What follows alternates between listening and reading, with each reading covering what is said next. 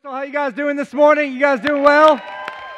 Welcome, welcome, welcome. My name's TJ. I'm one of the pastors here. We're glad that you're with us this morning. Uh, before we kind of dive into today's message in this series, I just, just want to give you a, a couple things that I think are really important that I want to be able to say. I'm sure they'll be reiterated, but everybody say this Wednesday. This Wednesday at 6:30 p.m., we're having a night of worship out at our new uh, Parkland property. Guys, don't even let me finish so people can hear it. Okay. but we're, we're doing a night of worship out there. Listen, uh, this is on the DL, so just tell everybody you know. Okay? Uh, no, I'm just kidding. Uh, but it really is. It's, it's uh, you know, our, our contractor is kind enough to let us do this. It's going to be a great opportunity. It's, we're not going to stay out there a really long time because it gets dark and uh, it's still under construction. And so, um, but it's going to be a great time. We're going to do some worship. Uh, we're going to write some scriptures and people that we're believing God to transform their lives on the walls. And we're just going to really, honestly, we're going to set the atmosphere of what it's all about. It's a place to worship God. And uh, the first thing we want to do there before it's even finished is we want to go in and we want to worship God, just like we did on a groundbreaking. It's all about putting God and making Him first. So I, I want to encourage you to come out. It's going to be a great time for all of us to be a part of that. Then also uh, this week we've I've got a lot of people texting me and calling and shooting emails like, "Hey, um, I, I, still want to give towards the immeasurably more. Can we do that? Is the match still on?"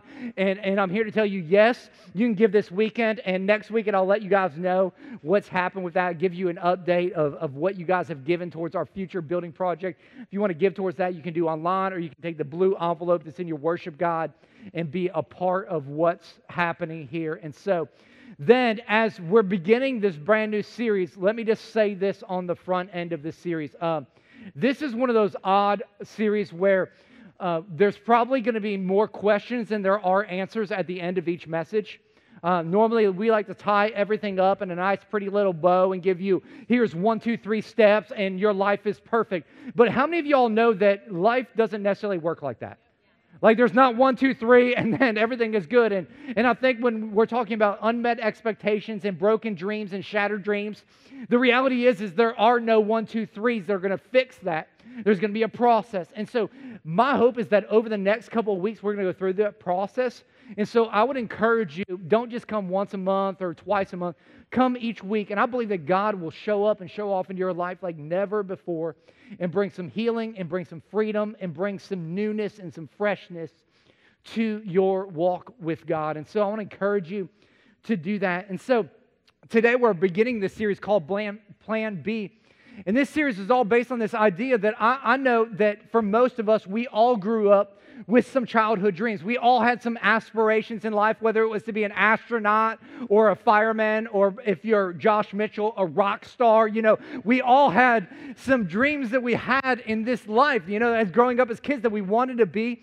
And then somewhere along the way, we traded in our childhood dreams for the American dream, right? Like we wanted to have the big house and the successful career and the marriage of our dreams. And, and we longed for those things and we wanted those things and we aspired to have those things. And you couldn't wait to accomplish those things in life. And then there was a moment, and I, I believe it happens for every single one of us, where that dream or that desire gets shattered where it doesn't exactly happen exactly how you thought it was going to happen because nobody ever dreams of being divorced before the age of 30. Nobody ever dreams of having cancer at 48. Nobody ever dreams of having to start over midway through their life because they lost their job. And for a lot of us, those things that have happened clearly, honestly, were our fault. We made some choices, we made some decisions, we took some paths that led us down the road that caused some things to break in our lives. But for others of us, it wasn't really our choices that led us to some broken dreams. There, were, there weren't really our choices. It's actually the choices of other people. It was some decisions that other people made that caused us to go through life and not live the life that we had always dreamed of. And I think for probably most of us, it's not one or the other, it's probably a combination of both that caused us to get to the place where we are? Because some of you here had a dream of finishing your life with the person you began it with, the person you got married to, and yet that has not happened. And you're asking God the question, like, God, why is this happening? Some of you have had the dream that you're going to have kids one day and you can't get pregnant. And you're going, God, everybody else is getting pregnant. Why can't I get pregnant? What's up with that? Some of you had a career dream where you thought you were going to start this business or you were going to sign this deal or you were going to end up in ministry and those things aren't taking place the way you thought they were. Some of you are single and thought by now that you would be married and there's no hope on the horizon. You're like, God, what's up? Single people, come on, where are you at? Single people, raise your hands. Come on, be proud. Be proud, single people. Okay, I know there's more than two of you. I see an entire front row. Listen, if you don't raise your hand, you don't know who your options are. I'm just telling you right now, trying to help you out right now. But of course, you don't want to play. That's fine. You stay single. You stay single. I'm trying to help you in church right now in Jesus' name. Listen, you don't respond, I can't help you. I'm trying to pastor you here, trying to teach you something about Jesus and relationships. You don't even know. I'm leading you there. Just kidding. I don't know anything about relationships. I'm, just, I'm just lucky I got one. I just, just got, she shows up every day. I'm winning. So, uh, but here's the deal: why you hope for all those things, and those things aren't happening, doesn't it seem like it's happening for everybody else? Doesn't it seem like you're like, oh man, I just want to be married, and everybody else is married? Man, I just want to be successful in business. And you, you get around people and it seems like everybody else is successful in business. Man, I just want to have kids and everybody else is having kids. It's like, man, why is it happening for everybody else? But yet that dream is not happening for me. Everybody else is happy in their career and successful in their career, but it's not happening for me. And here's what I want you to know no matter what has happened or how you feel, this is what I'm learning in my life. And I believe that God wants you to learn in your life, and it's this if you're taking notes, is that Every single one of us needs healing. Every single one of us in this life needs some healing. Because every one of us has a picture of the way life should be. This is the dream. This is the goal. This is the aspiration. Here's what I want it to be. And then over here, we have a picture of reality. And reality, a lot of times, is a great reminder to us that the dream is not happening. It's a reminder to us that there are a lot of unmet expectations still in our life. And it's a reminder that life hasn't turned out the way that we dreamed it would. And for some of you, your season of shattered dreams and unmet expectations has even caused you to question whether God is real. You're like, God, are, are you real? Are you, are you even there? And honestly, that's not really the question that I get to in life. The, the struggle that I have is the fact that there is so much pain and there is so much suffering in the world. And, and, and the question for me is not, does God exist? The, the, the, the inner struggle that I have is being able to reconcile this, this, this God that is all loving and all powerful, yet all this pain and suffering that people experience on this earth. Sometimes it's hard to reconcile those two aspects of life. So, what do you do with your shattered dream? What do you do with the unmet expectations of what you thought and what your reality is?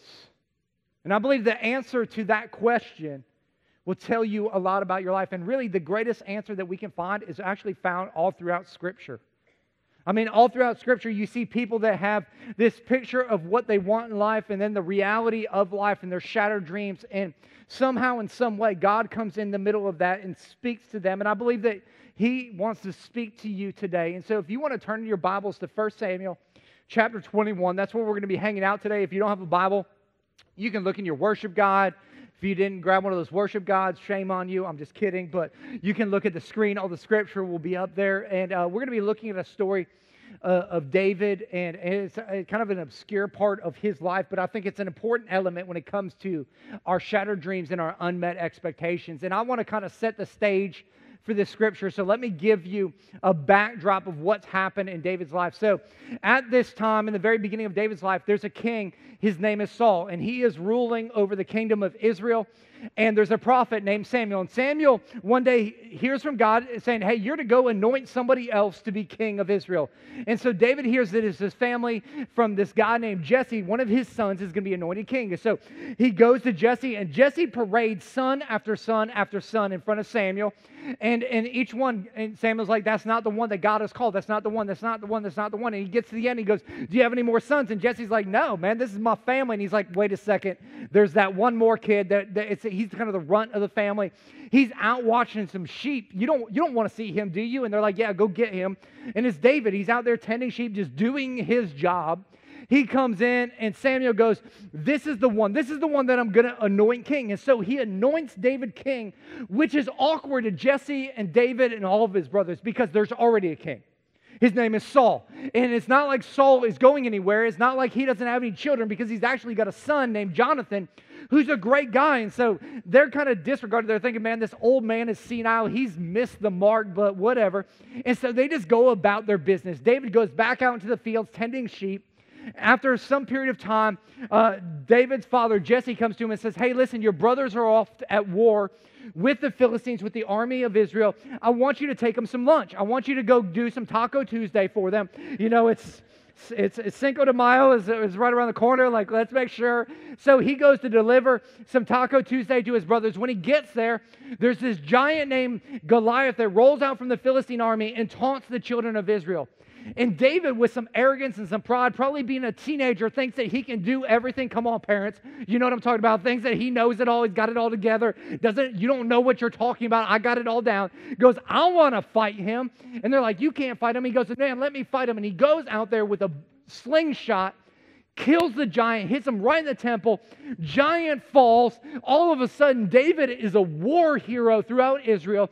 Because he's a war hero, he gets invited into the king's palace and because he killed the giant, one of the rewards for killing the giant was that he would actually get to marry the king's daughter. So all of a sudden, David is starting to see the dominoes kind of fall in the right situation. Like David is seeing everything coming to the right place. All of a sudden, he went from the, the pasture to being in the inside of the kingdom. Not only is he inside the kingdom, he's married to the king's daughter. He's a national hero. It's like all the pieces were falling there. Now, let me just stop right there because a lot of times we can listen to this story and, and we're just hearing a story. Sometimes we got to stop and we got to take a step back and we've got to inject ourselves in the story because just like David saw all the ducks lining up in a row, I know that there's been a period of time in your life where it seems like everything was coming and lining up for your dream to happen. It seemed like, man, everything was getting lined up. It was, it was like, man, I can see how God is orchestrating this moment. I see it happening. It's just one or two steps ahead of me. And if I'll just get there, man, it's going to be like, boom, the dream is going to take place. I mean, you went and you bought the house, or you got the promotion, or you finally read the pregnancy test and it said you're pregnant, or you met the guy of your dreams, or your spouse agreed to go to marriage counseling. Like you see it taking place. And I think up to this point, David isn't really even sure that like this thing is true, but all of a sudden he's thinking to himself, man, maybe this old guy was onto something. Maybe this old guy had some insight and he's like, man, I don't think this could happen, but I could really see this happening. And then all of a sudden, something takes a change. He's in the courts with Saul and uh, he's had a good relationship with Saul, but he can notice that, man, there's something a little bit off about his, his relationship with Saul, and, and he's wondering, man, are, are we good? And then one day while he's playing the harp for Saul, Saul tries to pin him to the wall with a spear, and he's like, I'm pretty sure we're not good in our relationship anymore. Anytime somebody tries to kill you, it's probably a good chance there's some tension there. And so uh, he, he, he gets scared for his life because Saul all of a sudden is becoming very jealous of David. And now everything changes. In fact, Saul's son, Jonathan, comes to David and says, Listen, my dad wants to kill you. You better get out of here. And in a matter of moments, I think that David senses his dream slipping away. He sees how God was aligning everything, and uh, in one second, how everything is falling apart. And some of you know exactly what I'm talking about. It seemed like all everything was lined up perfectly for you to take that position at work, and in one moment is ripped from you. It seemed like everything in your marriage was perfect and you guys were in love, and in one moment, your spouse caught eyes for somebody else and made a decision.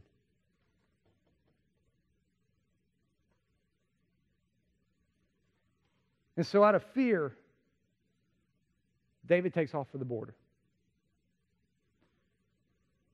And it feels a lot like we do when the dream is slipping away. He doesn't feel like God is with him in that moment. He doesn't feel like the dream is going to happen.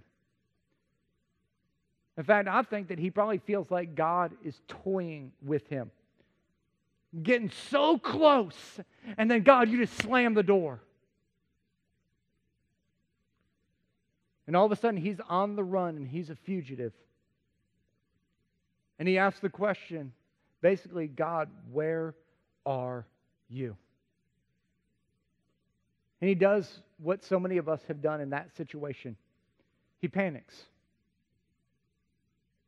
And he does the same thing that you and I do every single time. He turns his back on God and he tries to take control of the situation. He tries to take control of his life.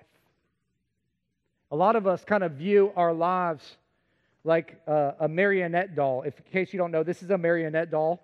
And, uh, and how a marionette doll works is that there's strings attached to it that control the arms, that control the legs. So I can pull this string, and his leg goes up. I can pull this string, his other leg goes up, his arm, his head, all those things. And we think, man, I can control my life. Man, I got a string that controls my finances. I've got a string that controls my spouse. We know that one's a lie. I got a string I've got a string that controls my career. I've got a string that controls God. Come on now. And we think, man, I, am just going to control this situation. And we think to ourselves, man, if, if, if, if I pray long enough, if I seek God long enough, if, if, if I manipulate long enough, then eventually I'm going to get what I want the outcome to be. I'm going to control the situation so that it, it does what I want it to do. And here's what I've learned as I've tried to pull the strings in my life and as I've watched people try to pull the strings in their life, and that's this is that control is the greatest illusion. It is this huge illusion that we think we have. We think that, man, I can control the wind in life. I can, I can set its course. No, no, no. All you can do with the wind is set your sail to it. See, you don't control anything, but yet so many of us believe that we are in control and we love control. Come on now. I love control. I like, I like to tell God what He's going to do and how He's going to do it. Anybody else with me? Like, I've got a dream, God, dream. This is my dream, God. Here's what I, I, need you to do A, and then I need you to do B, and then I need you to C, and E, and F, and G. And when you do that, we'll be good. We may deal. God, if you do this, why? Because it's my dream that I want Him to work. I'll serve you for the rest of my life. That's the Hail Mary prayer for God do my will, not yours. And a lot of us, that's how we've lived because we're trying to control. We've yet to realize that control is an illusion. And so we're going to pick up at 1 Samuel 21. And uh, David runs to this country called Nob. It's where all the priests live. In 1 Samuel 21 and verse 1, it says this David went to Nob to Ahimelech, the priest. Ahimelech trembled when he met him and asked, Why are you alone? Why is no one with you? See, for this was an odd situation. David is a national hero, like he is the man. It would be like LeBron James showing up here by himself. Like it ain't gonna happen. What does LeBron do? He travels with a posse, right? He's going to show up. There's going to be like 30 dudes with him. Somebody's carrying his cell phone. Somebody's somebody's walking with it. He's got a bodyguard. He's got all that. It'd be the same thing in David's day. That like for him to show up by himself, he's like, man, this ain't right. This isn't right. The priest knows it. He's like, man, this isn't right. He continues on. David answered Ahimelech the priest the king charged me with a certain matter and said to me, No one is to know anything about your mission or your instructions. Lie. As for my men, I have told them to meet me at a certain place. Lie. Now then, what do you have on hand? Give me five loaves of bread and whatever you can find. So David shows up and he starts lying to a priest. How many of y'all know what that means? That means you're going straight to hell. Do not pass go. Do not collect $200. Just kidding. You, you can lie to me all you want. I'm not a priest. Anyways, uh, I'm a pastor. Is different. I, I don't know that it is, but it just sounded funny. Uh, but he lies. Why? Because he's scared. Because he's losing control and he's desperate to get control again. He's desperate to get back to where he can manipulate, he can pull the strings on his situation and on his life and on his dream and his goal and his aspiration. And you know he knows what he's doing is wrong, but he's doing whatever it takes to keep the dream alive. And so many of us, what we do is we abandon our God given values in pursuit of our God given dreams. And what David is teaching us here through some bad, bad judgment is don't abandon your God given values in pursuit of your God given dreams. So many of us, it's so easy for us to abandon our values. And then what happens is we end up compromising our values and then we end up living a compromised life. And some of us out there, we've been making decisions based on the dream, not based on values. And we wonder why we end up getting in places where we break over and over and over again because you're not going to live a whole life through broken circumstances. If you have to lie and cheat and steal and manipulate your way into there, you're going to have that same thing happen on the way out. Continue on in verse 8, it says David asked Ahimelech, Don't you have a spear or a sword here? I haven't brought my sword or any other weapon because of the king's business was so urgent. No, he was just running like a chicken. The priest replied, The sword of Goliath the Philistine, whom you killed in the valley of Elah, is here. It is wrapped in a cloth behind the ephod. If you want it, take it. There is no sword here but that one. And David said, There is none like it. Give it to me. Now, this this was the moment of suspense. This is the moment where if this was a Hollywood movie, like the music would have been building up. It would have been like that climactic moment where David is like, man, give me a weapon. And, and, and the priest goes, listen, there's one weapon. And it's from this moment. Do you remember this moment where you killed Goliath? Is Goliath's sword. It was a token of of honor for you to take when you defeated him. And really, what, what he was trying to say is he's saying, listen, this should have been an icon for David to see, to remember that God's past faithfulness will lead to future fruitfulness. It should have been a reminder to him that, it, that it, when he trusts God, God takes control of even the biggest things in life. That he can take care of anything It should have been the moment where David, like the, the buzzer went off, ding, ding, ding, ding, ding. Don't abandon God in this moment. Don't abandon trusting Him. Should have set up some questions like, why am I running and why am I trying to take things into my own hands? Why am I not trusting God in this moment? Why am I lying? And I've found for myself that if, if I don't find some systematic ways to remember God's past faithfulness, then I will always have a hard time trusting Him in my future challenges. If I don't find ways to remember what He's done in the past, I'm going to have trouble when I'm facing my future challenges in life. That's why it's so important for us to remember what God has done in the past and, and almost make some icons or some symbols that remind us that when we're going through difficult times, that God can take care of that situation. It's one of the reasons I, this isn't a good way of doing it, but it's my way of doing it. I, I've tattooed my arm with all kinds of moments in my life where God has done something extraordinary. Why? Because I'm that dumb that I need it on my body.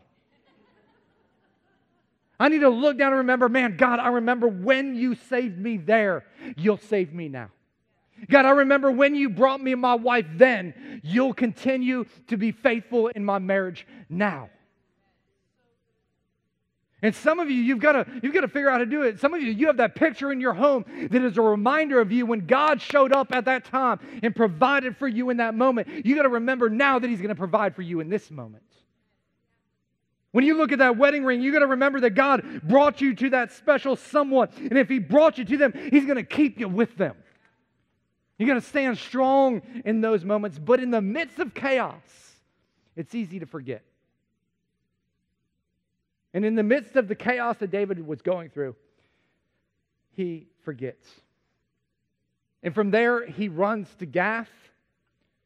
And when he gets to Gath, he realizes that, man, I'm not safe here either. The king of Gath would kill him if he recognized who he is. And so he acts like a crazy man so that he won't be killed. In other words, he lies and manipulates again to get his way. And he just continues to lie and manipulate and run while abandoning God, who he could have trusted the entire time. And so, my question for you is, is what do you do? What does your pattern look like when your dreams are not coming true? What happens inside of you? Do you lie and manipulate and run like David? Do you pop a few more pills? Or drink out of a few more bottles? Do you retaliate? Do you give up on God? Or you do what I do? You overeat? What do you do in that moment? How do you respond when your dreams are being crushed? How do you respond in the great disappointments of life? See, David is making a huge, huge mistake, and I think it's the same mistake so many of us make throughout our lifetime. He assumes he understands God and his ways. And he thinks he knows what God should be doing. And when God doesn't do what he thinks he should be doing, he tries to take control and he gives up on God. And I've just found that you and I, we get ourselves in all kinds of trouble when we assume that God thinks and feels like we do. Talked about this last week. God says, My ways are not like your ways, and my thoughts are not like your thoughts. For my ways are higher than your ways, and my thoughts are higher than your thoughts. But yet, so many of us, we try to dumb God down to what we would do because we have a limited perspective of the situation. We just have our perspective. And when we try to take control in those moments, it always causes destruction. Let me continue what happens for the rest of the story. Saul finds out that David went to Nob, and uh, the priest there had helped him, and he actually goes to Ahimelech and, and sits him down and says, Hey, Ahimelech, what, what happened? Was David here? And he's like, Of course David was here. And he says, Did you help David out? And he's like, Yeah, I gave him some food and, and, and some weaponry because he said he was here on mission from you. So, of course, you're the king. He's your servant. If he says he's got a word from you to come get stuff, I'm going to give it to him because I serve the king. And the king gets so angry that Ahimelech has helped David, even though Ahimelech thought he was doing the right thing because David had lied to him to get his way. Saul gets upset. He ends up killing Ahimelech, all of his family, and 85 other priests in their family. And in the midst of this slaughter, one of Ahimelech's sons gets away and runs away and chases and finds David and conveys to David what has happened at Nob to Ahimelech and all the other priests. And here's what happens inside of David. He has this realization. He says in 1 Samuel 22 22, I am responsible for the death of your father's whole family. See, because in that moment, David had a realization that, that his way was not the right way, that he was responsible because of his decisions and his choices of trying to take control. He was responsible for all the lives that were lost there. And it was in that moment that David came to this conclusion that my way is not working.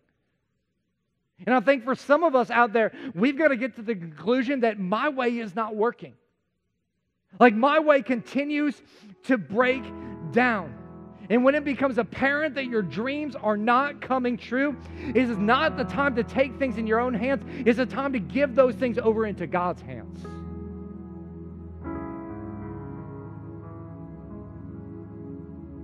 See, when your dreams aren't happening and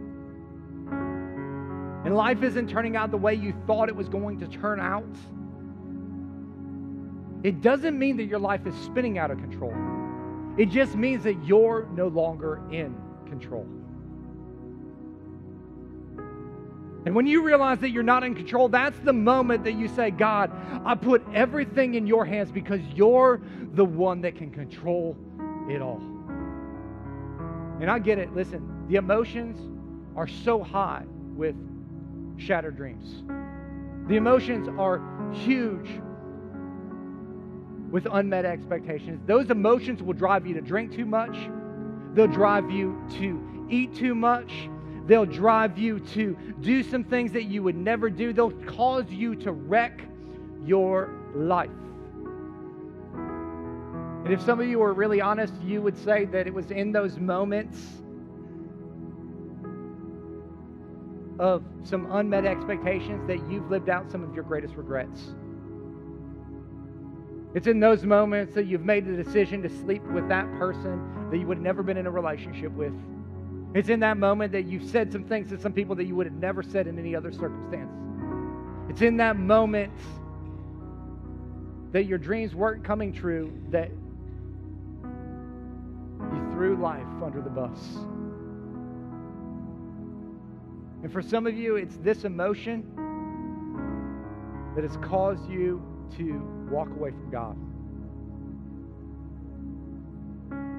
Because here's what happens for a lot of us you had a dream, you had an expectation.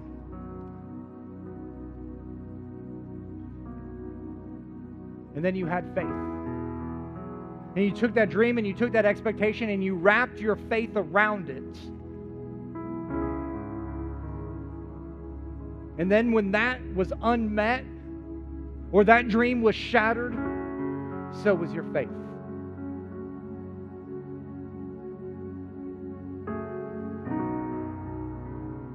because your dream collapsed, your faith collapsed.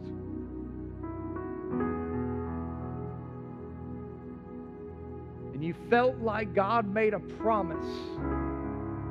And not only is it not happening, it just can't happen. Here's what you need to realize just because my will can't be done doesn't mean that God's will won't be done. Now, I've just learned that I can't try to control and maintain what I cannot control and maintain. And I've decided I'm going to wrap my faith around God. And as I wrap my faith around God, I'm allow God's dreams and God's vision to permeate my life rather than trying to make God fit around my dreams and my hopes in life. And David had to get to this point where he, he said to God, Not my dream, not my picture, but your dream, God, your will, God. Then you go, Then what? You have to come back next week to find out because I don't have time to tell you today. But listen, today starts with you letting go. It starts with you letting go of the tight grasp of your dreams and expectations. It starts with you stopping trying to manipulate and control the situation and here's what I want to end with I want to end with a question. It's this Where in your life are you tempted to try to control the outcomes of life? Maybe it's in your finances, you're trying to control that string, or your marriage, you're trying to control it, or your children, or your future.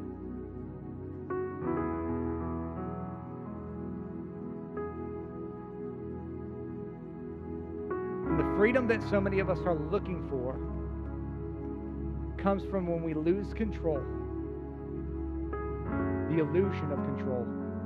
and we trust God with it all. Would you guys bow your heads and pray with me? God, we come before you. And I thank you that you're a God that's in total and complete control. This is what I know about all of us. All of us start off with some dreams and some aspirations and some hopes and some preferred futures of our lives.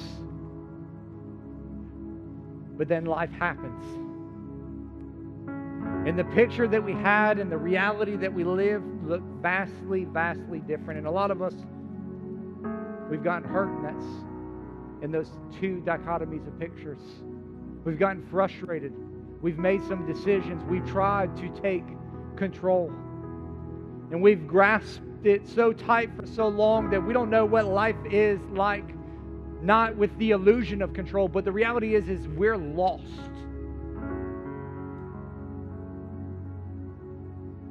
And I believe that today, God, you want to bring some freedom. But it starts with us releasing that illusion of control, saying, God, this is the area that I'm trying to control in my life right now. God, I hand it over to you. And for some of you, maybe it's a relationship with God. Maybe that's that you've been trying to run your life and you've never made Jesus the Lord and Savior of your life.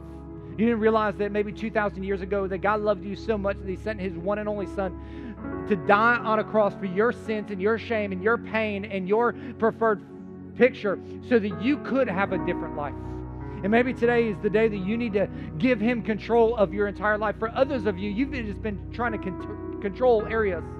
And today you need to give that to God. I'm going to ask Pastor Josh to lead you in, in a prayer of salvation and a prayer of losing control.